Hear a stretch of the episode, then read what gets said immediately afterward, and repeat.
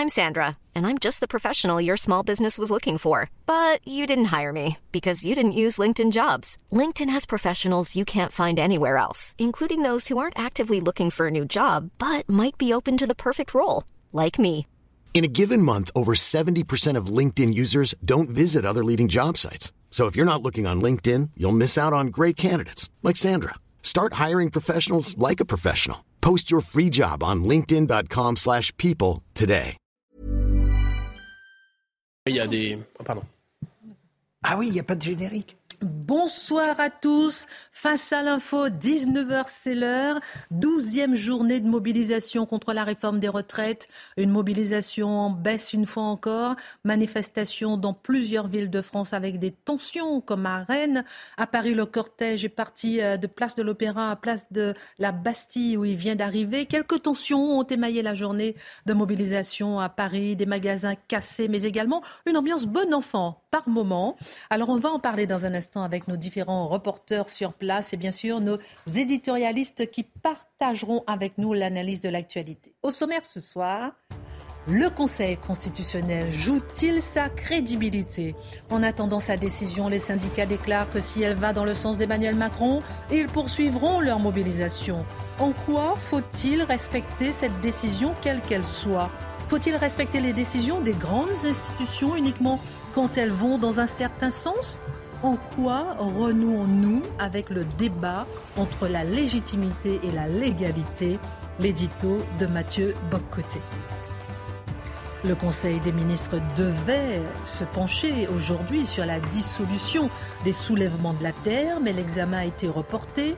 La convergence des luttes et l'écoterrorisme est enclenchée avec ce mouvement qui régit les féministes. Black Box, blogueurs, agriculteurs, bio, zadistes, militants d'extrême gauche, syndicats de la magistrature, universitaires, Europe Écologie Les Verts, LFI et les écolo-radicaux. Et le constat, dit Sainte-Soline se prépare en silence. La dissolution va-t-elle les empêcher? Gérald Darmanin n'a-t-il pas, sans le vouloir, donné plus de force au mouvement? L'édito de Guillaume Bigot. Qu'est-ce que le référendum d'initiative partagée réclamé par la gauche? Pourquoi et en quoi serait-ce une solution de sortie de crise?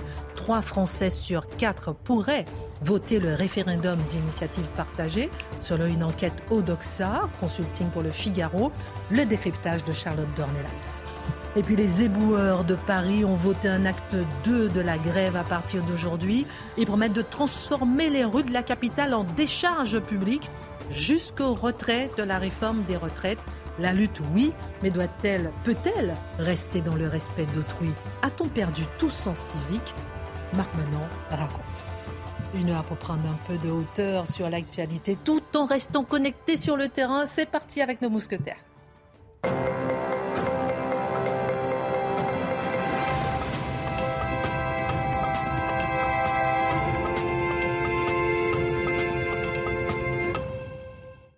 Nous irons donc sur le terrain tout au long de cette émission pour prendre un peu la température, hein, voir un peu comment ça se passe avec nos différents euh, reporters sur place. Dans un instant, nous irons les rejoindre. Juste avant, et en restant évidemment avec euh, ces images euh, en direct, le Conseil constitutionnel, nous le savons, rendra demain, 17h30, son jugement à propos de la réforme des retraites. Alors pour certains, ce jugement sera définitif. C'est le cas de la CFDT qui annonce d'avance accepter le contenu. Pour d'autres, Mathieu Bocoté, il ne sera légitime que s'il rétoque ou censure la réforme. Est-ce que la dernière séquence de la crise des retraites remet en question aujourd'hui, pour certains Français, l'état de droit ah ben, c'est la question qui se pose à travers un angle inattendu. Hein, parce que là, quelle est la question posée assez simplement? Vous l'avez dit, Laurent Berger dit si le Conseil constitutionnel tranche en disant c'est légitime, on ne va pas manifester pendant six mois. Donc on acceptera la décision du de le jugement du Conseil constitutionnel et ce sera réglé. On peut continuer à s'opposer politiquement, mais le cycle des manifestations sera terminé. D'autres à gauche ont une autre lecture et disent, euh, essentiellement chez les syndicats, mais aussi chez M. Mélenchon, ils nous disent si le Conseil constitutionnel ne retoque pas la réforme, s'il ne la censure pas, s'il ne crée pas la condition d'une relance du débat, c'est que ce Conseil est biaisé. est biaisé de telle manière qu'il est finalement illégitime et devant cette légitimité imparfaite, devant euh, le fait qu'il rend un jugement qui n'est pas conforme à notre idéologie, eh bien, nous irons au-delà et nous chercherons à renverser ce qui serait vu d'un point de vue euh, classique de l'état de droit comme le point d'aboutissement juridique du débat des derniers temps. Alors, je n'entends pas spéculer sur le contenu du jour. On verra ce qui arrivera. Franchement, on verra dans 24 heures. Ce ce que l'on sait toutefois, c'est que s'il y a le début d'un quart de huitième de brèche, ça ouvre une nouvelle séquence politique. Ça ouvre une nouvelle séquence politique qui peut permettre soit à l'exécutif de reprendre en main le débat. Qu'est-ce que vous entendez par brèche? Euh, on retoque tel article, par exemple, l'index senior, donc on peut dire que ça débalance l'ensemble de la réforme et ça peut créer les conditions de nouveaux moments politiques. Mais, mais plaçons-nous du point de vue possible où le, Conseil constitutionnel dit ben, c'est très bien, finalement, on n'a pas à se prononcer sur le contenu, mais sur le plan de la forme, cette réforme a été adoptée telle qu'elle l'aurait dû. C'est là que ça devient intéressant, et ça nous pose la question, comme vous l'avez dit, de l'état de droit. Alors, l'état de droit, on le sait, c'est le totem de notre époque. On en parle d'autant plus avec admiration, je dirais euh, sur le mode presque religieux, que sa définition nous échappe souvent. Je suis persuadé de défendre l'état de droit. Des gens que je critique sévèrement sont persuadés de défendre l'état de droit. On n'en a pas la même définition et pourtant on en parle tous les deux. Donc manifestement, c'est un terme totémisé. On dit le mot état de droit pour montrer qu'on pense dans, le bon espace démocratique, il n'en demeure pas moins que l'État de droit, ça veut dire quelque chose. Alors, normalement, ce sont les partis dits populistes hein, qui sont accusés de piétiner l'État de droit ou de vouloir le piétiner. Une dernière étape en date, on s'en souvient, c'était à la présidentielle, quand euh, Marine Le Pen et Éric Zemmour étaient accusés de vouloir s'en prendre à l'état de droit et eux-mêmes étaient conscients que l'état de droit tel qu'il existe aujourd'hui est une structure incapacitante pour le politique. La preuve en est que pour leur politique sur l'immigration, qui était au cœur de leur programme, et Marine Le Pen et Éric Zemmour voulaient faire un référendum pour être capable de recharger, redynamiser la souveraineté populaire et s'en prendre à ce qu'ils présentaient comme une version dégénérée de l'État de droit, c'est-à-dire le gouvernement des juges. Réaction paniquée. On se souvient que Laurent Fabius avait dit, d'ailleurs, euh, le projet de M. Zemmour, si jamais Éric Zemmour est élu, l'état de droit des moyens pour l'empêcher d'appliquer son programme. Sans le citer. Eh ben voilà, non, mais c'était assez intéressant. Il pouvait même dire sur cette question-là, euh, faites-vous élire, faites même votre référendum, on vous laissera pas le faire. Donc c'est donc un conflit au, au cœur de la légitimité. Mais là, la menace vient de gauche. La menace vient de gauche. Donc là, c'est plus compliqué. Donc on, on parle moins de menace à l'état de droit. Pourtant, si on suivait leur propre raisonnement, c'est-à-dire on va jouer la rue contre le tribunal suprême si le résultat du tribunal suprême ne nous plaît pas, ben, c'est la même logique. C'est simplement c'est populisme par la gauche plutôt que par la droite. Avec deux visions concurrentes du peuple, je me permets d'y référer. Marine Le Pen, comme Éric Zemmour, voulait consulter le peuple par référendum. On y reviendra dans un instant sur de mode. En ce moment, c'est le peuple de la rue, le peuple de la rue mobilisé par la gauche, qui est censé fournir une légitimité telle que l'État de droit tel qu'on le voit, donc son point d'aboutissement, le Conseil constitutionnel, ça ne tiendrait plus. Son, jugement ne serait finalement qu'un jugement politique parmi d'autres. Et c'est la question à laquelle nous sommes conduits ici. Est-ce que le droit est fondamentalement un acte politique ou il est d'une autre nature? C'est intéressant puisque 131 manifestations sont déjà annoncées pour demain, jour de la décision euh, du Conseil constitutionnel. Est-ce que vous diriez, Mathieu Bocoté, par là, que le droit est un acte politique. Bien sûr, et c'est ce qu'on oublie aujourd'hui. Le droit est fondamentalement politique. Et tous ceux qui croient que le droit a une forme de nature distincte du politique, une nature quasi sacrée, on ne pourrait jamais toucher le droit, ils, ils défendent simplement une décision politique d'avant-hier ou avant-avant-hier qui était sacralisée soit par le temps, soit par un discours idéologique. Ils disent, ah mais on est devant un droit, le droit, le droit, le droit, sur on ne peut pas toucher. Non, mais à l'origine de tout droit, quel qu'il soit, il y a une décision politique. Il faut simplement le droit n'est pas le fruit d'une révélation céleste, le droit n'est pas le fruit d'une révélation religieuse. C'est le fruit d'une décision politique codée. C'est-à-dire qu'un jour, on a pris cette décision-là, même une constitution une constitution qu'on sacralise. Euh, il y a eu cinq, euh, cinq républiques. Le nombre de constitutions s'accumule dans l'histoire. Manifestement, une constitution, c'est pas tomber de je ne sais quelle décision céleste. Ah, c'est la constitution. Plus jamais elle ne bougera. Une constitution, c'est un périmètre qui a été tracé, une configuration politique qui a été construite à un temps donné et si cette constitution, ce cadre ne conviennent plus pour régler les problèmes d'une société, eh bien, se pose la question de comment changer la constitution. Et donc, ça nous ramène la question que la constitution elle-même n'est pas, on nous dit, ah, vous allez contre la constitution. Quelquefois, on entend cet argument-là. Mais si la constitution est désormais inadaptée au cadre politique d'une société, ben, il, il importe tout simplement de la modifier. À tout le moins, c'est envisageable. Ah, vous me direz peut-être, oui, mais les droits fondamentaux. Les droits fondamentaux, eux, ne sont pas politiques. Encore une fois, je dirais deux choses. Premièrement, les droits fondamentaux ont été posés politiquement. Un jour, on a décidé un jour de dire voilà, c'est un paradigme qui est celui des droits fondamentaux. Ils ne viennent pas du ciel, encore une fois. Et plus encore, même si on, si on accepte la logique des droits fondamentaux, ce que pas de mauvaise idée en tant que telle, mais il y a de l'interprétation sur jusqu'où vont ces droits. Hein? Les droits se multiplient. Donc, manifestement, à moins qu'il y ait une forme de puissance cachée quelque part dans l'univers qui est une machine à multiplier les droits, eh bien, il faut constater que les droits qui se multiplient, c'est le fruit d'une décision politique. Et ensuite, l'interprétation que l'on fait de ces droits. Quelle est la portée du droit au logement? Quelle est la portée du droit d'asile? Mais il y a une interprétation, il y a plusieurs interprétations. De ce point de vue, la rationalité juridique croise la philosophie politique. Non, disons-le assez simplement, le droit est fondamentalement politique et on n'en sortira pas. Et qui dit le contraire cherche simplement à protéger un ordre juridique particulier en le sacralisant. Alors là, on peut poser la question de l'indépendance du Conseil constitutionnel. C'est la question qui tourne un peu ces jours-ci. Euh, et on peut y aller par principe de comparaison. Parce qu'on dit qu'il y a beaucoup de politiques au Conseil constitutionnel. Ce ne sont pas des juristes de profession comme aux États-Unis, comme au Canada, comme en Allemagne ou ailleurs. Il eh faut se demander si le modèle américain est un modèle de référence. Qu'est-ce qui est au cœur de la vie politique américaine depuis 40 ans pour le président des, États-Unis? C'est être capable de nommer des juges à la Cour suprême parce que les grands débats de société ne se mènent plus au Congrès, ne se mènent plus dans la Chambre des représentants, ne se mènent plus au Sénat, ne se mènent plus par les élus. Les grands débats de société se mènent entre juges. Est-ce que c'est normal dans une société que sur les questions les plus fondamentales, ce soit les juges qui tranchent sur les questions de société, les questions économiques, les questions politiques? Est-ce que c'est un transfert de souveraineté légitime? Moi, je suis de ceux qui voient dans le gouvernement des juges une forme de despotisme prétendu éclairé. Je ne crois pas si éclairé que ça, bien franchement.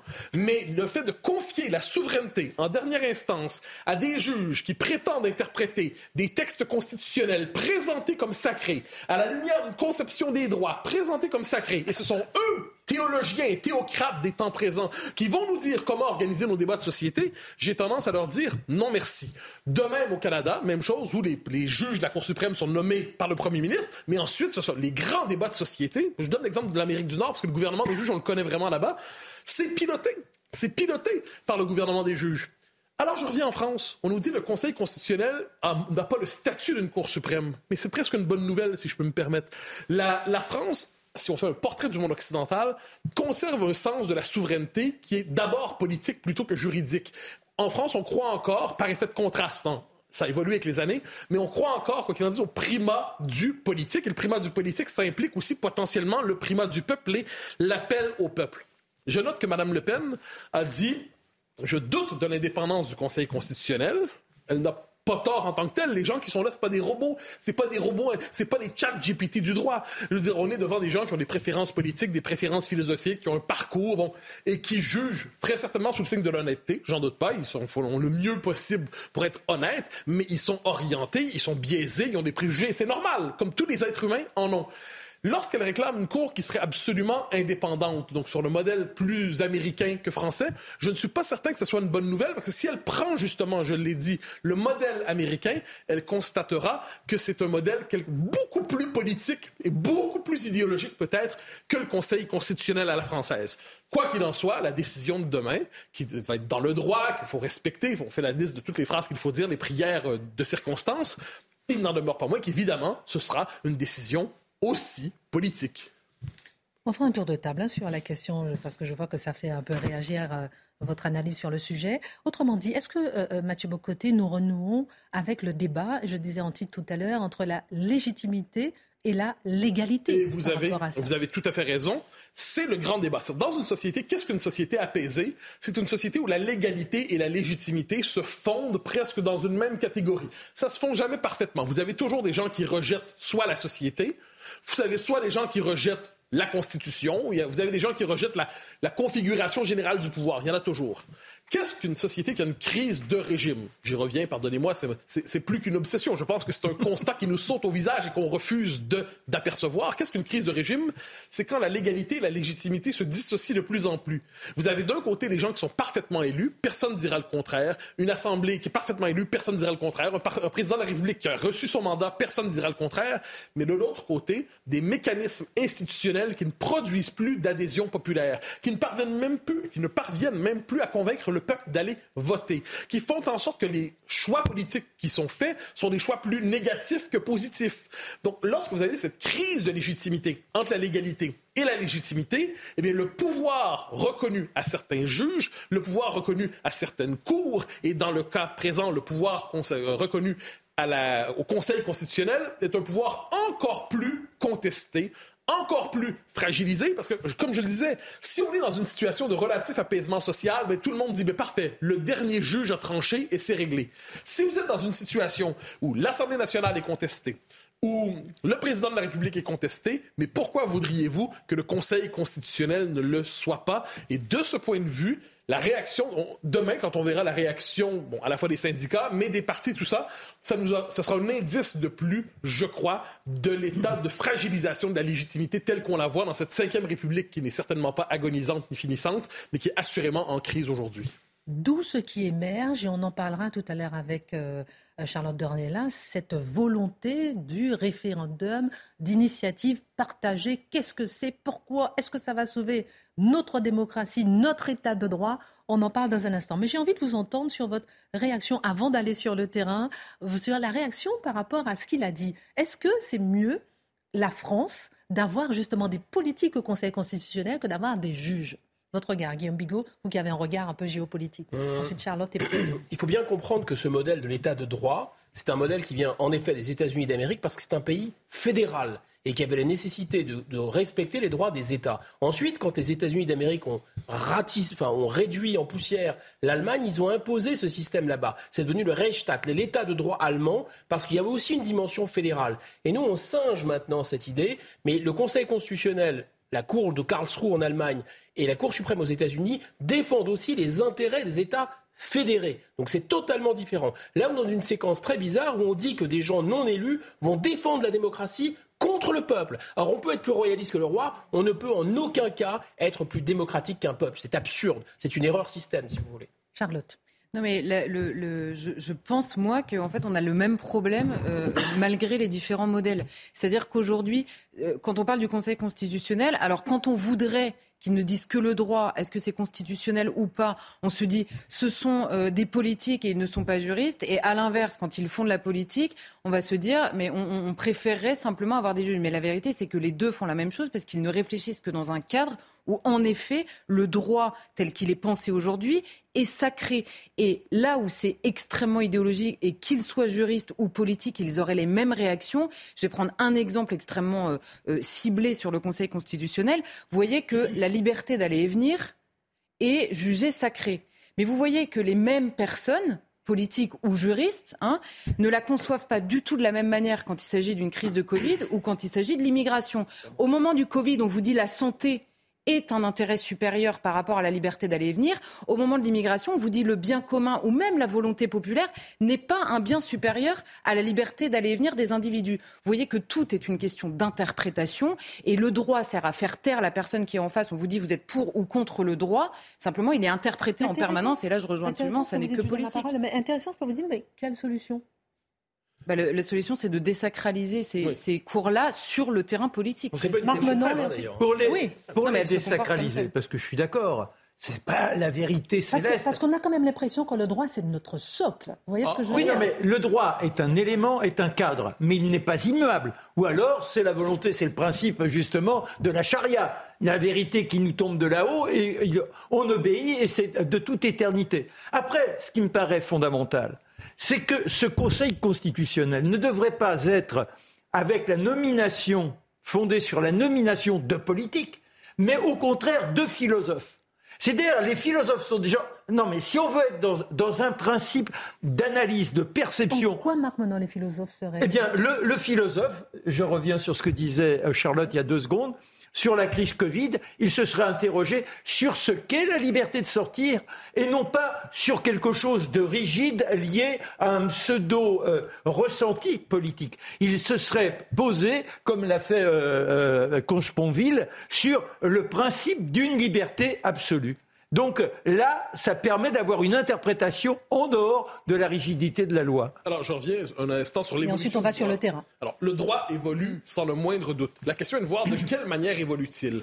Est-ce qu'il évolue parce que des parlementaires, des gens qui sont élus, ont délibéré? Et au terme de la délibération, ils fixent une évolution du droit. Ça, ça va parfaitement soi. Mm-hmm. Et est-ce que de ce point de vue, le rôle des juges est d'interpréter le droit à la lumière de l'intention du législateur ou est-ce que le droit évolue par lui-même à la manière d'interprétation quelquefois magique, faut bien le dire, de la part des grands juges, qui, et ça on le voit beaucoup en Europe, fondamentalement ce que le droit voulait dire ou ce qu'il pourrait vouloir dire dans le contexte actuel qui n'a rien à voir avec le moment où on a élaboré ce droit, le droit pourrait vouloir dire ça. Et quelquefois vous avez des décisions de juges qui ont mille fois plus de portée qu'une décision d'un élu, mais eux ne sont pas élus et pourtant ils sont capables de modeler les sociétés en profondeur, hélas. Et la rigidité du droit, c'est la dictature. C'est-à-dire qu'au nom de la démocratie, on dit voilà les points de repère. S'ils sont à tout jamais figés, ce sont des piquets qui font qu'il n'y a plus de variabilité. Et par conséquent, on est dans le principe de l'autoritarisme le plus absolu et l'impossibilité aux hommes de pouvoir évoluer. On va continuer sur le droit dans un instant avec Charlotte Dornelas sur ce référendum d'initiative partagée. Est-ce la solution, est-ce l'avenir de notre démocratie? Sachez que pour les chiffres, un million de manifestants dans toute la France selon la CGT, 380 000 manifestants selon le ministère de l'Intérieur, deuxième mobilisation la plus faible depuis le début, donc mobilisation en baisse. On va rejoindre notre reporter un de nos reporters sur le terrain. Vous avez suivi la brave M pédestre aujourd'hui. Qu'en est-il? Sur ces images euh, en direct. L'unité que nous avons suivie, euh, sans, sans personnel euh, policier, six sections, eh bien s'apprête à ratisser la place de la Bastille, où le calme est revenu après plusieurs charges il y a quelques minutes qu'on a pu suivre en direct sur CNews. Effectivement, ces hommes de la Bravem, donc qui tout au long de l'après-midi ont interpellé, ont empêché les, débordements dans la manifestation. Alors avec une manière d'opérer que nous avons découverte, c'est-à-dire qu'ils euh, marchaient en parallèle euh, du cortège de la manifestation et dès que le, commandement euh, avait besoin de leur intervention pour arrêter un débordement ou une action violente, eh bien, très vite, ils intervenaient. Alors nous avons pu se mettre à leur place. C'est vrai que c'est beaucoup de stress, beaucoup de fatigue, beaucoup d'adrénaline, des insultes tout au long de la journée. Nous avons reçu également beaucoup de, projectiles tout au long de cet après-midi. Et pourtant, ces policiers nous confiaient que cette manifestation eh bien, été plus calme que les précédentes, même si elle s'est fortement euh, tendue en fin d'après-midi. Je vous le disais, le, calme est relatif pour le moment. Il y a cette opération de ratissage euh, qui vient tout juste comme euh, vous pouvez le voir sur ces images, en espérant que la, la, manifestation eh se termine mieux qu'elle a pu commencer avec une nébuleuse et des, des black blocs qui étaient en nombre présents lors de ce rassemblement. Un millier de Black Blocs aujourd'hui euh, dans le cortège parisien, 37 interpellations et puis 10 euh, blessés parmi les forces de l'ordre, dont un grièvement. On repartira sur le terrain dans un instant.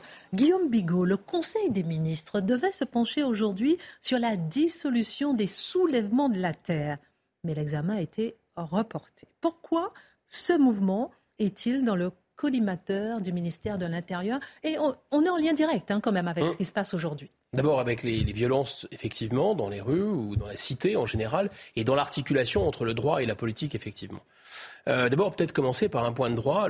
C'est du droit administratif, c'est pas du droit constitutionnel cette fois. C'est le Code euh, de sécurité publique euh, autorise le Conseil des ministres à prononcer la dissolution d'associations ou de groupements de faits, je cite, qui provoquent à des agissements violents à l'encontre des personnes ou des biens. Mhm. Or, effectivement, après la violente manifestation du 25 mars à Sainte-Soline contre les bassines, le gouvernement et le ministre de l'Intérieur a estimé que euh, une, sorte de nébuleuse qui s'appelle le soulèvement euh, des, de, le soulèvement de la terre a joué un rôle central dans ces violences, un rôle de catalyseur, et donc le ministre Darmanin a envisagé la dissolution de ce groupement. Et il est vrai que les soulèvements de la terre comptaient pas s'arrêter en si bon chemin. Pourquoi? Parce que ils, sont, ils revendiquent, ils assument le fait d'être partis dans l'éco-sabotage. D'abord, L'idée pour eux, c'est d'arracher la terre à ce qu'ils appellent le ravage industriel et marchand en démantelant ce qui sont pour eux des industries toxiques qui dévorent la terre, comme le béton, les pesticides, les engrais, bien sûr les bassines. Donc ils comptaient pas s'arrêter en si bon chemin et les euh, bancs de la terre, ils se comportent un peu comme, euh, vous savez, les séries, les célèbres séries là euh, qu'on peut qu'on peut acheter pour voir les, des épisodes. Et ils ont des saisons. Voilà. Donc là, il y avait la saison de Sainte-Soline qui était finie. Ils ont ils s'apprêtaient à lancer la saison 5. Alors la saison 5, c'est du 22 au 23 avril, par exemple. Ils avaient l'intention de s'en prendre à un chantier d'extension d'autoroute entre Castres et Toulouse. Donc ça, ils remettaient le couvert en fait. En mai, ils allaient aller à Rouen, donnaient un rendez-vous, ce qu'ils appellent les euh, les manufactions. Voilà. Et euh, en juin, ils allaient euh, dans la montagne, cette fois-ci en Maurienne. Donc ils changent de, un peu comme les séries, comme ils changent de décor en quelque sorte. Voilà. Et l'idée, c'est quoi? C'est de créer effectivement une dynamique, de créer un mouvement et, je les cite, de faire réapparaître les soulèvements dans l'espace public. Donc effectivement, il y a tout un programme. Mais quels seraient les effets politiques de cette éventuelle dissolution et que veulent justement ce mouvement, ce mouvement des soulèvements de la Terre? Ils ont eu une grosse réunion hier soir. Exactement. c'est toute la, toute la question de savoir quel va être l'effet de la dissolution quand elle sera prononcée.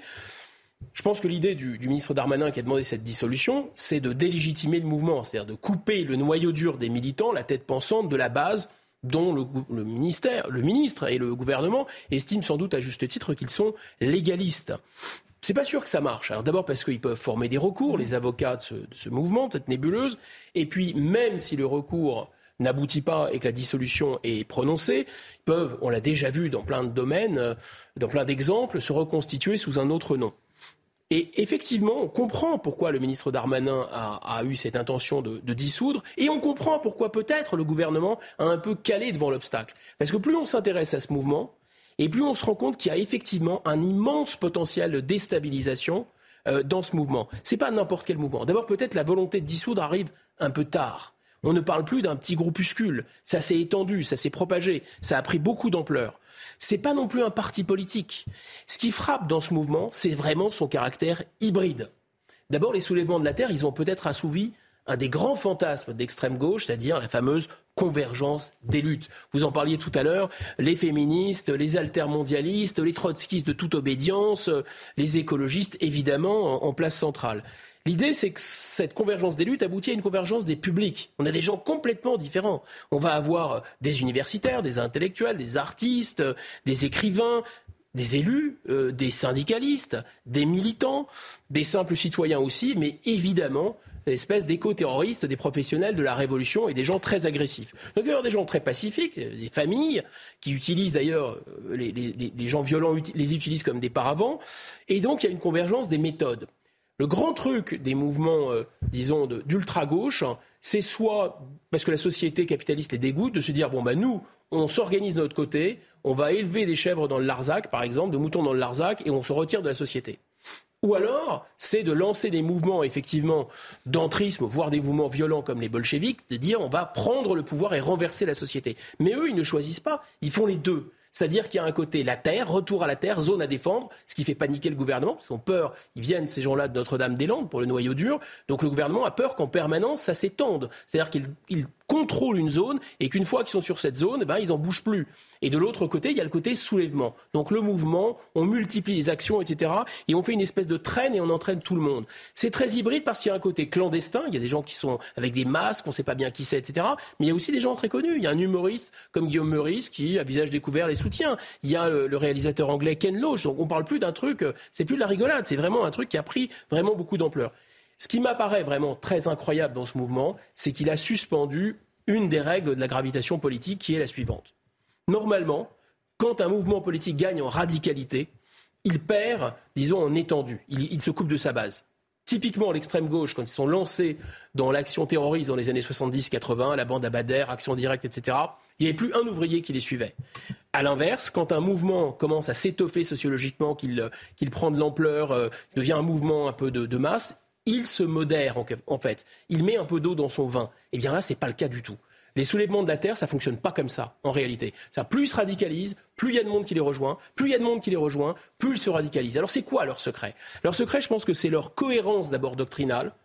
Ils ont vraiment une doctrine, et ce qui leur permet d'abord de connecter la lutte anticapitaliste et la lutte euh, écologiste. Défendre le vivant, disent-ils, défendre le vivant, la vie et nos vies. Et symboliquement, c'est très puissant, c'est très fort. Et en plus, ils ont une légitimation de leur radicalité parce qu'ils se présentent comme des gentils. Eux, que font-ils? Eh bien, ils ne font qu'une autodéfense contre ceux qui veulent faire quoi? Bah, Détruire la Terre. D'abord, vous imaginez, quand vous voulez sauver la Terre, évidemment, vous vous donnez tous les droits, mais en plus de ça, il y a cette idée qu'eux, ils sont dans un mouvement d'autodéfense. Donc évidemment, s'il y a un potentiel très puissant et ça, et ça fonctionne plutôt bien.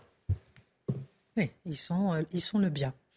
Est-ce que le pouvoir actuel est responsable d'avoir laissé ce genre de mouvement euh, grandir petit à petit et justement s'en dépasser aujourd'hui vous me connaissez, je suis dans la modération, hein, donc moi je pense qu'ils ne sont pas du tout responsables, le gouvernement. Ils sont coupables, en fait. Ah oui. Et à mon avis, ils ont trois culpabilités à l'égard de ce, de la, de la, du développement exponentiel de ce genre de mouvement.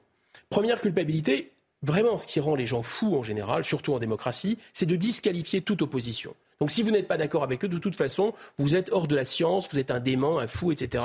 on l'a déjà vu sur les, sur les vaccins, Marc en sait quelque chose. Sur les bassines, c'est la même chose. C'est-à-dire qu'eux sont la science. Si vous critiquez les bassines, c'est que vous êtes un obscurantiste. Le problème, là, c'est que quand on va voir ce que dit le BRGM, l'organisme d'État sur les bassines, c'est pas très clair. Le BRGM dit c'est multifactoriel cette histoire, c'est assez complexe, on ne peut pas trancher, ni vraiment pour, ni vraiment contre. Mais vous avez euh, un expert, une experte du GIEC là, qui vient de dire, qui vient d'appeler officiellement au nom du GIEC à stopper ces bassines. Donc, bon, leur méthode les disqualifie, ces, gens, euh, les, écolos euh, anti-bassines, par exemple, mais tout ce qu'ils disent n'est pas totalement faux, nécessairement faux. On ne peut pas le balayer. Deuxième chose, ce qui pousse vraiment à la radicalité, à mon avis, en général dans la vie, mais en particulier en politique, c'est la mauvaise foi. C'est-à-dire, un peu comme sur le mouvement des retraites, là on fait la jonction avec les images qu'on voit, bon, vous pouvez imposer une réforme comptable pour les marchés financiers, etc. OK. Si vous expliquez en plus par-dessus le marché que c'est au nom de la justice sociale, ah non, là ça va pas. Donc, si vous commencez à dire, alors que vous autorisez toutes sortes de pesticides, alors que vous réouvrez des usines à charbon, alors que vous signez des nouveaux traités de libre-échange, vous expliquez que vous êtes un parangon de la vertu écologique et que la transition écologique, c'est vous. Non mais là, ça va évidemment. Les écolos sincères, ça les rend, ça les rend chèvres, si j'ose dire, ça les rend dingues. évidemment, ils voient, ils voient pas rouge, ils voient vert. Bon, troisième chose qui rend vraiment les gens fous en général, ça les psychiatres le savent bien, c'est la double injonction. Grande spécialité du macronisme, c'est-à-dire assis, couché. Faites une chose, faites son contraire. Alors qu'est-ce que dit le pouvoir? Il dit, euh, vous avez 100% raison. Oui, oui, le réchauffement climatique, c'est tout de suite, c'est très grave. D'ailleurs, il faut la sobriété, on va manquer d'eau, etc. La planète, euh, c'est fini, la planète, c'est très très grave, c'est dangereux. Vous avez 100% raison. Ah oui, mais vous avez complètement tort en même temps. Donc là, les gens ne comprennent plus, c'est erreur système. Souvenez-vous des présidentielles, dans l'entre-deux tours. Qu'est-ce que fait Emmanuel Macron? Il valide complètement le discours euh, des LFI, euh, euh, d'Europe Écologie Les Verts. Oui, il y a urgence climatique, oui, il faut aller vers la sobriété. Effectivement, c'est ce qu'il dit. Il fait le contraire. Deuxième chose, les manuels scolaires moi, j'ai des enfants, j'ai regardé leur manuel scolaire, vous n'avez pas une matière, je dis bien pas une matière, où il n'est pas question de réchauffement climatique. Matin, midi, soir, on leur reparle du réchauffement climatique à la cantine. Et si on leur renvoie des devoirs le soir, quand c'est rentré chez eux, sur le réchauffement climatique. Parce que c'est l'urgence absolue, et c'est tout de suite. Si vous luttez pas contre le carbone, on est tous foutus. Évidemment, c'est extrêmement anxiogène. Donc, à force de faire ce que les spécialistes appellent du greenwashing, voire du green brainwashing, le gouvernement, les gouvernements, mais même les multinationales, qu'est-ce qu'elles font? Mais elles ont semé des graines, en fait. Ce sont des graines de haine. Et eh bien maintenant, il faut passer à la récolte. C'est tout. Ah oui, les raisins sont verts, hein, comme on dit dans la Bible, c'est sûr. Ils sont un peu amers. Ce sont les raisins de la colère verte, effectivement. Ben voilà, c'est comme ça. Et quand vous regardez les vidéos des soulèvements de la Terre, je citais un exemple, ils disent, nous, nous prenons le changement climatique au sérieux. Nous sommes la nature qui se défend. Et ils ajoutent, ce que Darmanin veut dissoudre, c'est une écologie conséquente. On ne dissout pas une idée dont le moment est venu. Moi, je pense que pour faire diversion sur la réforme des retraites, il y a eu une espèce de mise en buzz énorme de la part du ministre Darmanin, mais là, il a shooté pieds nus dans un gros nid de frelons.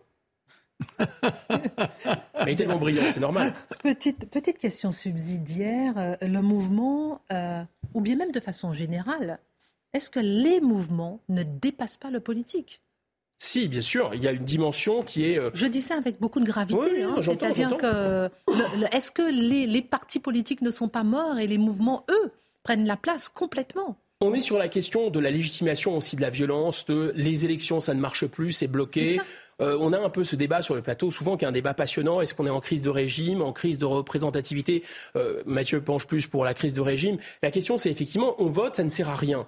Euh, si on vote, moi, mon interprétation, c'est que les autorités, depuis au moins le traité de Lisbonne, sont sorties de la légalité. Je pense que ce qui s'est passé avec le traité de Lisbonne, c'est comme le vote du 10 juillet 40. Ils ont disposé d'une souveraineté qui ne leur appartenait pas. Donc à partir du moment, là, ils ont vraiment déchiré le contrat démocratique.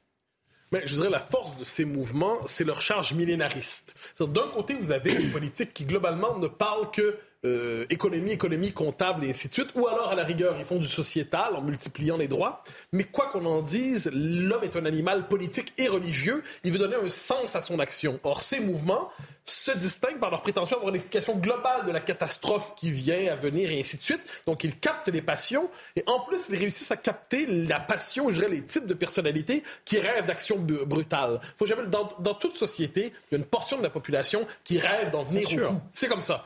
Or, le grand soir, oui, bien sûr. Dans un monde normal, ces gens-là sont pris par l'armée, sont pris par et, sont formés, sont disciplinés et ils mettent leur violence au service de quelque chose qui les dépasse. Là, en fait, ils ont ce type d'action directe leur donne la possibilité de mener jusqu'au bout une personnalité qui est celle du, du cagoula, euh, du, de l'encagoulé violent. On va euh, sur le terrain à Place de la Bastille à Paris rejoindre notre reporter sur place. L'évacuation a eu lieu. Qu'est-ce qui se passe en ce moment? Place de la Bastille ah, alors l'évacuation est, en cours, Christine. Hein. L'appel à la dispersion euh, vient d'avoir lieu à l'instant. Les forces de l'ordre ont d'ores et déjà euh, récupéré toute, euh, plus de la moitié de cette place de la Bastille. Une dispersion qui s'est déroulée dans une ambiance bon enfant pour le moment, malgré de grosses tensions il y a à peu près une heure. Effectivement, les forces de l'ordre ont été la cible de très nombreux jets de projectiles. Ces forces de l'ordre qui ont procédé à de très nombreuses euh, interpellations sous nos yeux. Et un petit mot d'ailleurs sur ces interpellations, puisque l'on a pu échanger avec euh, quelques éléments radicaux hein, que l'on croise depuis euh, toutes ces manifestations sur lesquelles nous travaillons. Et certains, plusieurs de ces éléments radicaux précédemment interpellés par les forces de l'ordre, ont subi des gardes à vue de plusieurs dizaines d'heures. Et eh bien ces gardes à vue et ces interpellations eh ont porté leurs fruits puisque ces éléments radicaux ont quitté la, la manifestation précipitamment aujourd'hui justement de peur d'être de nouveau interpellés euh, par ces euh, effectifs de police en nombre. Alors ces effectifs de police ont mené à de très nombreuses interpellations euh, tout à l'heure. Ensuite c'était le statu quo pendant à peu près trois quarts d'heure, une heure. Et maintenant depuis une vingtaine de minutes, ces effectifs de police vident petit à petit cette place de la Bastille. Mais les choses sérieuses devraient commencer d'ici quelques instants, puisque vous le voyez sur nos images. Euh, ce groupe de jeunes euh, qui ne comptent pas quitter cette place de la Bastille est maintenant nassé, entouré de forces de l'ordre, de camions de police également, euh, de part et d'autre de ce groupe. Et ces jeunes-là ne, comptent visiblement pas partir de cette place de la Bastille. Et depuis quelques instants maintenant, effectivement, les forces de l'ordre, sans pour autant charger, reçoivent des projectiles divers, des pavés, des pierres, des bouteilles de, bière notamment et, d'autres objets évidemment euh, assez dangereux pour les forces de l'ordre mais également pour les manifestants qui euh, se trouvent euh, à côté d'eux. Et beaucoup, nous reviendrons dans un instant sur le terrain pour savoir comment se déroule cette évacuation qui ne l'est pas pour l'instant. À tout à l'heure, dans un instant. Le sauveur de la démocratie. le sauveur est là. Comment il s'appelle? Le RIP. C'est un nom assez mal trouvé, hein, Toute la gauche présente le RIP comme étant le sauveur de cette crise et de cette, démo, et de cette crise démocratique. Demain, Charlotte Dornelas, le Conseil constitutionnel devra également donc se prononcer sur ces réformes d'initiative partagée, réclamée par une proposition de loi après l'usage du 49.3 par le gouvernement. De quoi s'agit-il exactement? C'est vrai qu'on en a beaucoup entendu parler, puis on sent que c'est l'outil de la dernière chance euh, entre les mains du Conseil constitutionnel. Alors, C'est une procédure qui est assez complexe, vous allez le voir. On dirait quasiment qu'elle a été créée pour ne pas aboutir, hein, si je voulais faire du mauvais esprit. Je suis d'accord avec vous. Non, non, mais c'est vrai. c'est- c'est- c'est- Non, mais c'est. Est parti, vous, Oui, je-. Exceptionnellement. Vous imaginez? Non, mais c'est pas ça. C'est six mois, c'est neuf mois. C'est c'est- C'est c'est extrêmement Va, va nous expliquer. Je, Et je ça- ressors du débat. et, et alors, c'est une procédure qui a été introduite dans la Constitution pendant la révision constitutionnelle de 2008, donc sous la présidence à l'époque de, de Nicolas Sarkozy. Et c'est une procédure qui, depuis, n'a jamais abouti. Peut-être que cette fois-ci, elle aboutira. On verra bien, mais euh, il y a quelques étapes qui ont été passées, ça a déjà été le cas. Euh, simplement, ça n'est jamais arrivé au bout. Alors cette fois-ci, qu'est-ce qu'on a? On a 252 députés et sénateurs. C'est pour ça que ça s'appelle d'initiative partagée, puisqu'il faut à la fois des parlementaires et la population. Donc on a 252 députés et sénateurs qui, le jour où le 49.3 est utilisé, où les motions de censure sont rejetées, déposent une proposition de loi, puisque c'est sous la forme d'une proposition de loi qui est déposée devant le Sénat ou devant l'Assemblée nationale, et ensuite le, le- le président de la Chambre en question le transmet au Conseil constitutionnel. Donc cette proposition de loi a été déposée. Elle prévoit, là je cite le texte, que l'âge légal de départ à la retraite ne peut être fixé au-delà de 62 ans. Voilà ce qu'il est écrit dans cette proposition de loi examinée euh, devant le Conseil constitutionnel demain. Alors c'est en effet l'outil euh, de la dernière chance, on va dire, des opposants, en tout cas celui sur lequel ils se, rabattent, on va dire, ces derniers jours, notamment dans le discours. Et la députée socialiste Valérie Rabault, on va dire, je la cite pas au hasard, puisque c'est déjà elle qui avait porté euh, la même procédure, on va dire, au moment d'aéroport, de la privatisation d'aéroport de Paris. Et elle, elle dit, euh, dans les circonstances, c'est le seul instrument qui peut imposer un référendum sans passer par le président de la République. C'est-à-dire que si le président de la République ne veut pas déclencher le référendum, voilà un autre moyen d'y arriver. On va voir que avant d'y arriver, il faut passer quelques étapes quand même. Donc elle avait euh, initié le premier référendum d'initiative partagée en 2019, donc sur cette privatisation d'aéroports de Paris. Alors à l'époque, si le RIP avait échoué, c'est parce qu'il avait passé le stade des, parlementaires, il avait passé le stade du Conseil constitutionnel, seulement il n'avait réuni que 1,1 million de signataires dans la population. Or, il faut un dixième du corps électoral, c'est-à-dire à peu près 4,9 millions de personnes. Quoi qu'il arrive, le projet avait été abandonné officiellement en raison de la crise Covid. Peut-être aussi que ce, ce- comment dire, ce, ce, ce décompte permanent du nombre de voix n'est pas très agréable, on va dire, pour le pouvoir en place, puisque ce qu'il faut savoir, c'est que les signatures sont récoltées sous l'égide du ministère de l'Intérieur, sous le contrôle du Conseil constitutionnel, mais c'est le ministère de l'Intérieur qui organise. Et quand je vous disais que euh, personne n'avait trop envie que ça aboutisse euh, jamais, à l'époque, on avait, euh, ça avait été très renseigné, hein, le- le- comment dire, le site internet par lequel vous pouviez voter était extrêmement complexe. Beaucoup avaient relevé des problèmes techniques que, honnêtement, le gouvernement s'était pas empressé de mettre sur le haut de la pile des dossiers à traiter, pour le dire euh, gentiment. Bon, là, en l'occurrence, le, projet a été abandonné, donc il n'y a pas eu de suite qui a été donnée, mais on a deux autres tentatives qui ont été recensées depuis 2008 de référendum d'initiative partagée sur l'hôpital et sur les super profits. Mais ces deux-là n'ont pas passé justement la censure du Conseil constitutionnel, c'est-à-dire ils n'ont pas passé la journée de demain, en clair. D'accord. Donc on avait une forte mobilisation euh, contre cette réforme des retraites, même si elle est en baisse, on le voit aujourd'hui. Le RIP pourrait-il advenir cette fois-ci? Si le Conseil constitutionnel en validait le principe Et c'est sûr que c'est ce que disent beaucoup de parlementaires aujourd'hui qui ont déposé euh, cette proposition de loi. Ils disent 253 parlementaires C'est ça de gauche ont déposé même une deuxième hein, demande de référendum. Et, et eux disent, et assez légitimement d'ailleurs, que la privatisation d'aéroports de Paris n'avait pas fait autant de bruit, on va dire, dans le débat public, n'avait pas concerné autant de gens. Les sondages ne, ne montraient pas une population aussi concernée par le sujet. Et eux disent aujourd'hui, si le texte passe le Conseil constitutionnel, nous aurons qui sait euh, mobiliser des gens pour avoir ces signatures. Ils le disent de manière très légitime là aujourd'hui, étant donné euh, la mobilisation qu'il y a eu sur cette réforme. Maintenant, il faudra aussi passer euh, à l'acte, notamment si le fait de déposer sa signature est compliqué. Ça veut dire aller sur les marchés, faire du porte-à-porte avec euh, une tablette, un ordinateur, un portable pour expliquer aux gens exactement comment faire pour être sûr que ça aboutisse.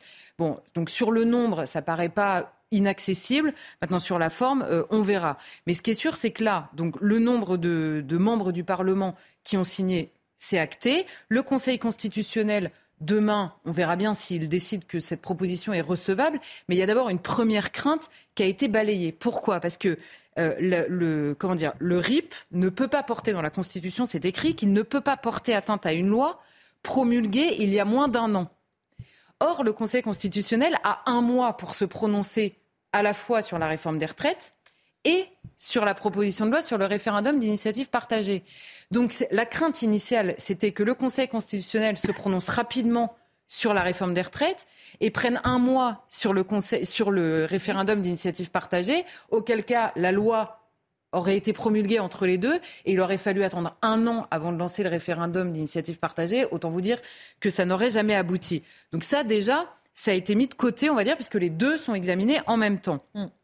Et demain, ce que le Conseil constitutionnel va devoir faire, c'est le pouvoir qui lui est conféré, en l'occurrence euh, par le politique. C'est pour ça qu'il se répond en permanence. Hein. Le Conseil constitutionnel n'a jamais autant de pouvoir que quand le politique lui donne. Bon. Et là, en l'occurrence, il nous dit que la proposition, il doit examiner si la proposition de loi porte bien sur l'organisation des pouvoirs publics des réformes relatives à la politique économique, sociale ou environnementale de la nation et aux services publics qui y concourent. Moi, je lis ce texte-là. Alors, je suis pas juriste, mais eux non plus. ça, on, a, on, a, bien insisté. On a bien insisté là-dessus ces derniers jours. A priori, ça rentre quand même un peu euh, dans le débat. Bon, si jamais ça passe le Conseil constitutionnel, ensuite, il faudra réunir donc un dixième du corps électoral. Et là, c'est là que se mettra en place, on va dire, toute cette, euh, toute cette euh, chasse aux signatures. Il faut que ce soit fait dans les neuf mois qui suivent la décision du Conseil constitutionnel. Donc il faut rassembler 4,9 millions de Français, de signatures de Français, pendant les neuf mois qui suivent euh, la décision du Conseil constitutionnel. C'est ça. Donc si le Conseil constitutionnel valide demain à la fois la réforme, à la fois le RIP, qu'est-ce qui se passe exactement? Eh bien oui, c'est la question qui se pose. C'est-à-dire que si demain ils valident la réforme et qu'en même temps ils disent vous pouvez faire un référendum, mais donc il faut neuf mois pour récolter les signatures, il se passe quoi? Puisque la loi va être, risque d'être promulguée euh, dans le temps, euh, enfin dans les neuf mois, on va dire, euh, nécessaires. Donc là, c'est une bataille juridique cette fois-ci qui va s'engager, à savoir est-ce qu'il faut mettre ou non en pause l'application de la réforme des retraites voulue par le gouvernement. Et là aussi pourrait s'ouvrir une nouvelle séquence politique sur cette réforme des retraites. Pourquoi? Parce que les opposants dès maintenant disent il serait évidemment légitime si le Conseil constitutionnel valide la possibilité du référendum d'initiative partagée, que le projet soit mis en pause. Et le président de la République a ce pouvoir-là, en effet, de mettre en pause le texte en attendant que le référendum arrive. Mais le ministre du Travail, Olivier Dussopt, a dit très clairement, ouvrez les guillemets, même si le Conseil constitutionnel validait la demande de référendum, cela n'empêche pas la mise en œuvre du texte tel qu'il a été adopté. Donc on comprend que la bataille fera rage, en tout cas pendant ces neuf mois-là. Et juste un dernier mot, parce qu'on se dit, est-ce que ça va régler le problème? Est-ce que les Français pourront s'exprimer? Si jamais nous avons le nombre de signatures sur ce référendum d'initiative partagée, le président a deux solutions. Soit il fait en effet le référendum, soit il remet le texte devant les assemblées qui, qui ont six mois pour se prononcer sur le texte. avant que les Français s'expriment sur la réforme des retraites, à mon avis, les poules auront des dents, comme disait ma grand-mère. Moralité, euh, c'est un peu, euh, voilà, un peu du n'importe quoi, si vous permettez l'expression. On va directement place de la, Bastille. Deux fois que vous prenez position. Non, mais c'est-à-dire que ah, on fait croire, vous voyez ce que je veux dire? On fait croire que c'est une solution, et en réalité, que nenni. Place de la Bastille, directement. Des projectiles partent dans tous les sens pour l'évacuation euh, sur place. On rejoint notre reporter. Qu'est-ce qui se passe concrètement? Les jeunes ne veulent pas évacuer? On voit que ce sont des jeunes sur place. Oui, Christine, je vous, confirme effectivement, les manifestants qui restent ici, place de la Bastille, euh, sont euh, majoritairement euh, des, jeunes. Alors, il y a quelques minutes, il y a eu un appel à dispersion des forces de l'ordre. La volonté des forces de l'ordre était bien évidemment que les manifestants qui restent place de la Bastille rentrent chez eux, qu'ils se dirigent vers les bouches du métro et qu'ils quittent les lieux. Sauf que il y a un groupe, un groupe d'une centaine, 200 peut-être jeunes, qui prennent position sur les marches de l'Opéra Bastille et qui ne souhaitent visiblement pas euh, partir. Les forces de l'ordre ont donc euh, avancé pour tenter de les euh, délogés. Et c'est à ce moment-là, effectivement, qu'il y a eu quelques jets de, projectiles. Encore une fois, des projectiles qui ressemblent à ceux hein, déjà envoyés depuis le, début de cette manifestation. Des bouteilles de bière, souvent aussi des, des pavés. On a pu assister aussi à, différents chants, des chants qui sont assez variés, parfois contre les, les forces de l'ordre. Tout le monde déteste la police, on peut entendre. Parfois, on entend aussi la Marseillaise qui est chantée par les manifestants. Et puis, le message est clair, ça sera le dernier, c'était cassez-vous. Voilà ce que disent les manifestants manifestants aux forces de l'ordre. Et pourtant, c'est l'inverse que souhaitent les forces de l'ordre, c'est que ces manifestants quittent les lieux. Et au moment où je vous parle, il y a à nouveau une, charge de police puisque les policiers tentent d'avancer, euh, tentent de, nasser, euh, de, réduire finalement la place euh, accordée à ces manifestants pour qu'ils rentrent tout simplement chez eux. On reste un peu sur ces images, effectivement. Donc, on voyait ces projectiles qui, sont, qui ont été lancés sur les forces de l'ordre, ces jeunes, vous le disiez, qui ne voulaient pas, qui ne veulent pas évacuer, les forces de l'ordre, voilà, qui sont un peu euh, qui sont euh, un peu en train d'exercer leur maintien de l'ordre tout en essayant de garder un peu de, calme sur place. On reste un peu sur ces images. Et euh, pour voir un peu l'évolution de la situation place de la Bastille, je me tourne vers Marc Menant. déjà, votre commentaire sur cette image avant de passer à votre chronique sur A-t-on perdu tout sens civique ah, C'est la question là, que l'on peut se poser. Dès lors que on est dans une agitation un peu furieuse. Forcément, on peut ensuite se plaindre de l'intervention des policiers. Vous savez, ils sont quatre contre un. Là, ils essaient simplement de ceinturer le personnage. Ça peut nous offusquer en disant qu'on n'a pas le droit de manifester. Et pour autant, ou ils maintiennent l'ordre ou ils ne maintiennent pas l'ordre. À quel moment on est un manifestant et à quel moment on devient un rebelle, voire un révolutionnaire? À quel moment on quitte la raison civique tout en ayant eu la possibilité de montrer son opposition. Alors justement, on va euh, se demander avec vous, Marc Menon, si on a perdu tout son civique. Et je vais vous dire pourquoi. Parce que les éboueurs de Paris ont voté un acte 2 de la grève à Paris euh, à partir d'aujourd'hui. Ils promettent, je cite, de transformer les rues de la capitale en décharge publique jusqu'au retrait de la réforme des retraites. Alors la lutte, oui, et mais doit-elle, peut-elle rester dans le respect d'autrui A-t-on perdu justement tout sens civique? Jusqu'où peut-on manifester? Mais non, mais c'est une excellente question. C'est-à-dire que l'ensemble de la France, apparemment, est contre cette réforme. Et vous avez une profession qui se sent particulièrement concernée. Il est vrai que leurs, conditions au quotidien sont extrêmement pénibles. Donc, euh, qu'ils revendiquent de pouvoir partir tôt est plus que légitime. Alors, l'action, elle se justifie. Mais ce qui est extrêmement choquant, sur un point de vue de citoyenneté, c'est que l'on puisse dire nous allons transformer les rues de la capitale en décharge publique. Pourquoi ça vous choque? Bah, C'est pas que ça me choque, c'est le fait que là, vous déterminez que votre action met en péril la santé des individus. Une décharge publique, c'est un endroit où il n'y a plus d'hygiène, un endroit donc où vous allez aider à la prolifération d'éventuelles bactéries et autres virus. On vient de traverser une crise particulièrement atroce. Et là, on se dit, on perd tout sens commun au nom d'une revendication, même légitime. Je reprendrai les termes de Mathieu tout à l'heure, il dit les droits fondamentaux. Les droits fondamentaux, c'est le droit à la grève depuis euh, les années 1870.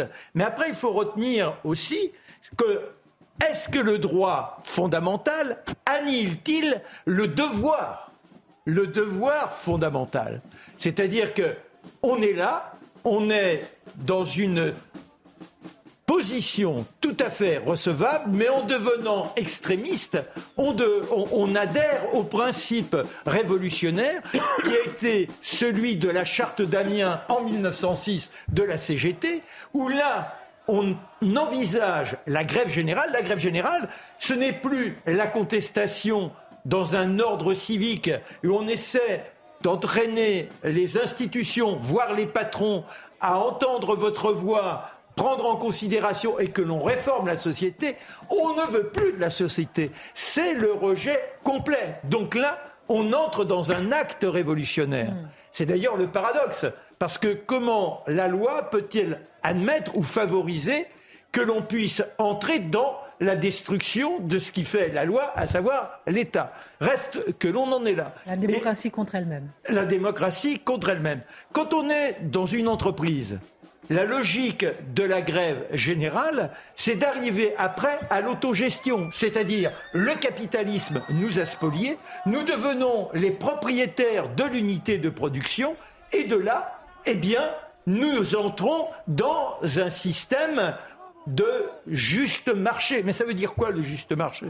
C'est-à-dire que derrière tout cela, que ce soit le capitalisme ou l'autogestion, vous êtes dans la production, vous êtes après dans la nécessité de vendre, donc dans l'encouragement à la consommation, et cela aboutit aux lois du marché et peut-être à la faillite de cette entreprise qui était en autogestion. Donc ça ne peut en aucun cas être considéré comme une panacée. C'est là où on reste dans une utopie en se disant si nous sommes les maîtres de la production, à partir de là, c'est le monde rêvé, c'est le monde de l'égalité. Non, ce n'est pas ça. Et puis maintenant, donc, au-delà d'une révolution, est-ce qu'on la veut vraiment? Est-ce que les euh, éboueurs aujourd'hui qui disent nous irons transformer et mettre en péril la société dans laquelle nous sommes, donc nous nous mettons en péril nous-mêmes, car la santé de nos enfants, elle sera concernée aussi.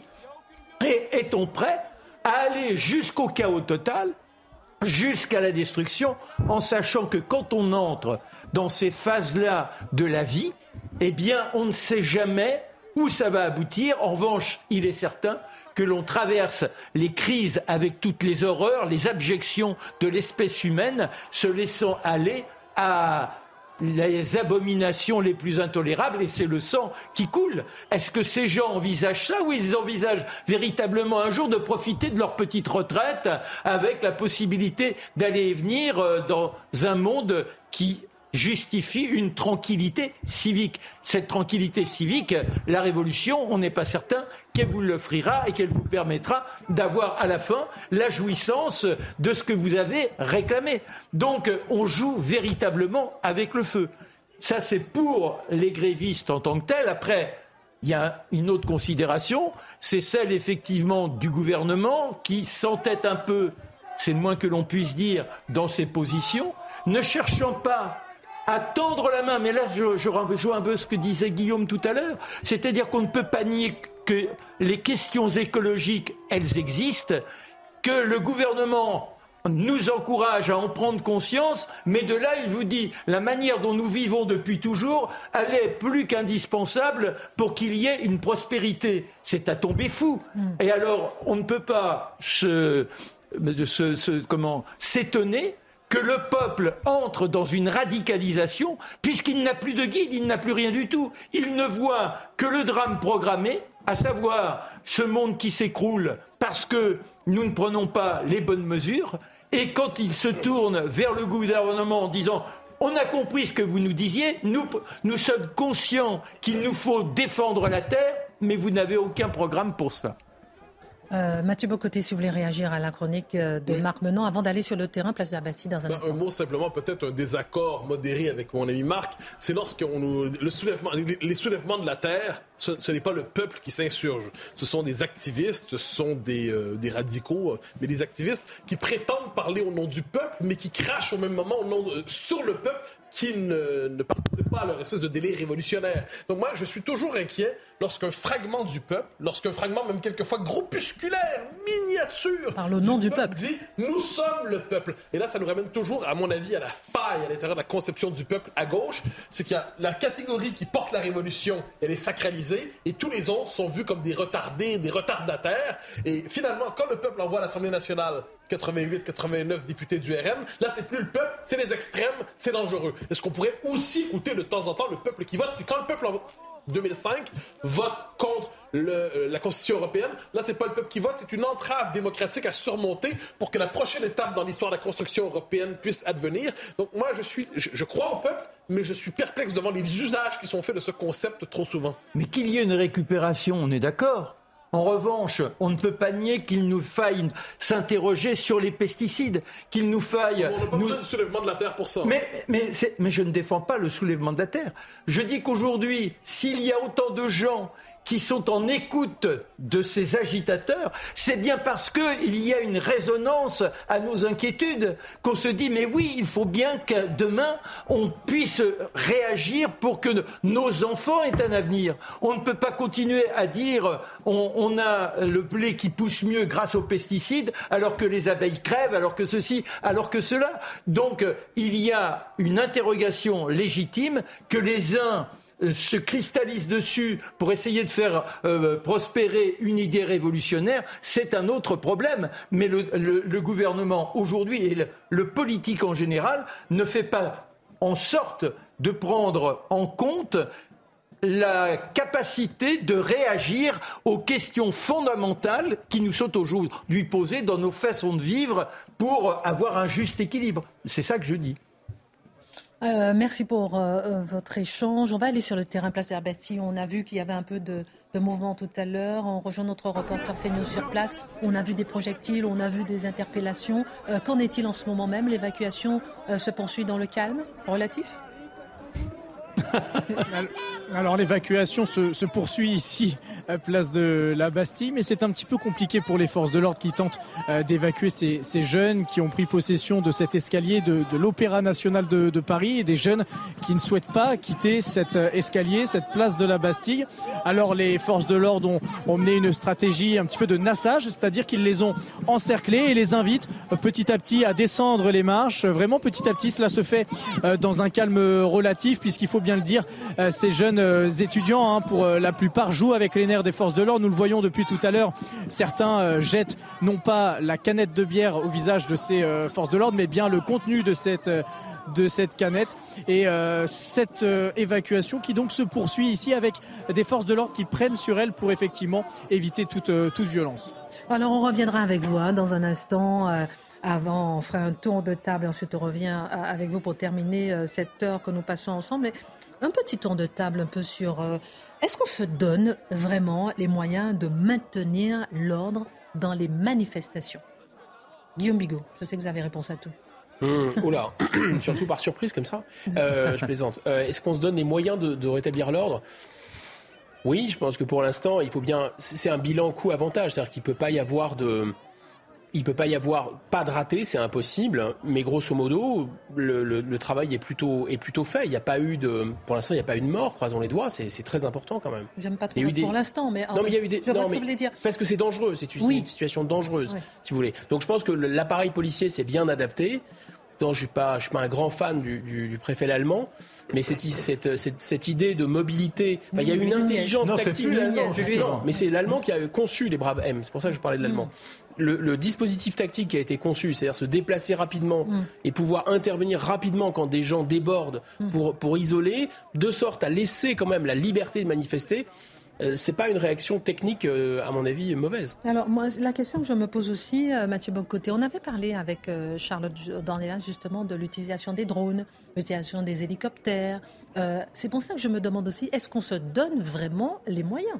J'aimerais qu'on ne se les donne pas tant que ça, si je peux me permettre. C'est-à-dire de jour où pour gérer sa propre population, on a besoin de drones, d'hélicoptères, de blindés. Demain, c'est pas une bonne nouvelle. Il ne devrait pas y avoir une militarisation à outrance des forces de l'ordre. Il faut être prêt toujours à réagir à des groupes extrémistes ultra violents qui, eux, seraient prêts à véritablement créer le chaos parfait, mais traiter, traiter sur le mode du problème de, sécurité publique, du maintien de l'ordre, un problème politique majeur qui s'appelle le soulèvement d'une partie de la population contre la réforme des retraites, je ne pense pas que c'est une bonne manière de fonctionner. Le, politique ne doit pas dégénérer dans le policier. Et j'y reviens. J'espère qu'on n'aura jamais besoin véritablement d'hélicoptères, de tanks et autre chose pour gérer le peuple français qui, mm, j'en suis convaincu, mérite un autre traitement que celui-là. Je vais revenir vers vous dans un instant pour avoir votre regard peut-être à l'étranger. Parce qu'à l'étranger, ils ont des drones, ils ont des hélicoptères. Vous êtes gentil. bon.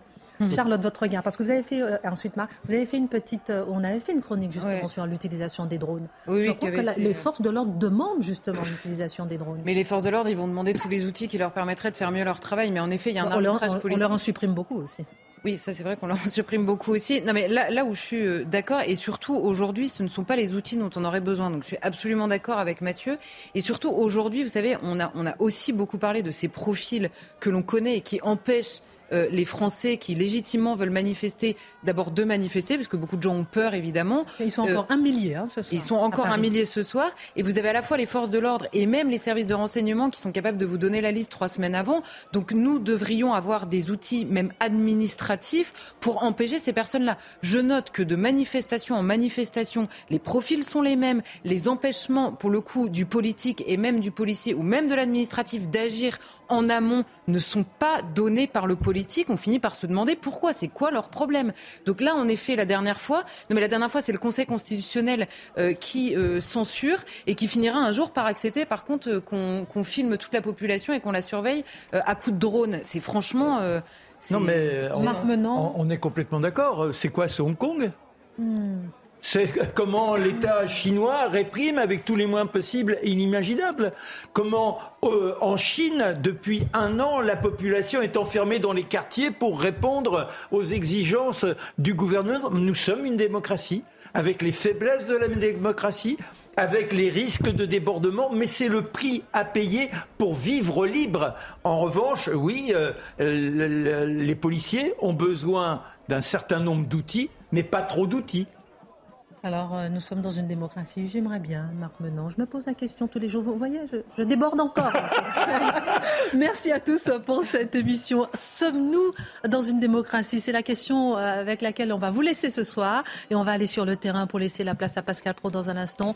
Euh, rejoindre notre reporter CNews, place de la Bastille. Donnez-nous la température du moment. Merci à tous. Eh bien, la température ici euh, monte tranquillement, hein, Christine, place de la Bastille. L'appel à la dispersion a eu lieu il y a maintenant euh, trois euh, bons quarts d'heure par les forces de sécurité en nombre ici. Et ces jeunes étudiants, pour la plupart issus de la mouvance de gauche, qui refusent de quitter les marches de l'Opéra de Paris, des marches qu'ils avaient investies et qu'ils refusent encore de quitter à l'heure actuelle. Alors, les forces de l'ordre, eh emploient une stratégie de nassage. Ils entourent ces jeunes pour les inviter à descendre. Certains sont récalcitrants, certains effectivement jouent également avec euh, les nerfs des forces de l'ordre. Nous avons pu en voir euh, jeter effectivement des, bouteilles de bière, des canettes, des pavés euh, vers les forces de l'ordre qui n'ont pas répliqué, qui à ce moment-là n'ont pas fait usage de gaz lacrymogène pour les disperser, tant la foule est compacte. Mais ça n'a pas été le cas tout à l'heure, aux alentours de 19h, lorsque la dispersion théorique devait avoir lieu ici, place de la Bastille. Les syndicats ont quitté tranquillement cette place ce point de chute de cette douzième journée de euh, mobilisation. Mais les éléments radicaux présents en nombre tout à l'heure, eh bien, ont commencé à défier les forces de l'ordre. C'était un jeu de regard, de de part et d'autre euh, de cette place de la Bastille jusqu'au premier jet de projectiles en provenance évidemment euh, des éléments radicaux qui s'étaient euh, dotés de, pavés notamment et qui les ont jetés en direction des forces de l'ordre. Alors à partir de là, les différentes, euh, les différentes forces de l'ordre eh bien, sont intervenues pour, prélever ces éléments radicaux. Je parle de la BRAVEM, la, la brigade de répression de l'action violente motorisée, la Brave L également, c'est la Brave pédestre. Il y avait également des compagnies d'intervention, des gendarmes mobiles, des CRS, bref, plus de 4000 policiers présents aujourd'hui dans les rues de la capitale pour sécuriser ce cortège qui, je vous le rappelle, selon le ministère de l'Intérieur, était composé de 42 000 euh, manifestants, 380 000 euh, sur le plan euh, national. Et ce cortège qui a quitté la place de la Bastille il y a maintenant une heure et toujours ces éléments radicaux pour certains et des étudiants qui refusent de quitter cette place. Un mot sur les interpellations, puisqu'on en a vu beaucoup des interpellations devant nous. Nous, sommes en contact avec des, des, éléments radicaux que nous croisons depuis plusieurs manifestations maintenant. Et eh bien ces personnes-là, déjà interpellées dans le passé, qui ont vécu des gardes à vue de plusieurs dizaines d'heures, euh, nous ont dit ne pas vouloir réitérer l'expérience et ont donc quitté précipitamment cette place de la Bastille. Preuve en est que euh, euh, ces interpellations portent leurs fruits au fur et à mesure des journées de mobilisation. Bonsoir à tous. Évidemment, on va regarder avec beaucoup d'intérêt, même scruter ce qui se passe. Mom deserves the best, and there's no better place to shop for Mother's Day than Whole Foods Market. They're your destination for unbeatable savings, from premium gifts to show-stopping flowers and irresistible desserts. Start by saving 33% with Prime on all body care and candles. Then get a 15-stem bunch of tulips for just $9.99 each with Prime. Round out Mom's menu with festive rosé, irresistible berry chantilly cake, and more special treats. Come celebrate Mother's Day at Whole Foods Market.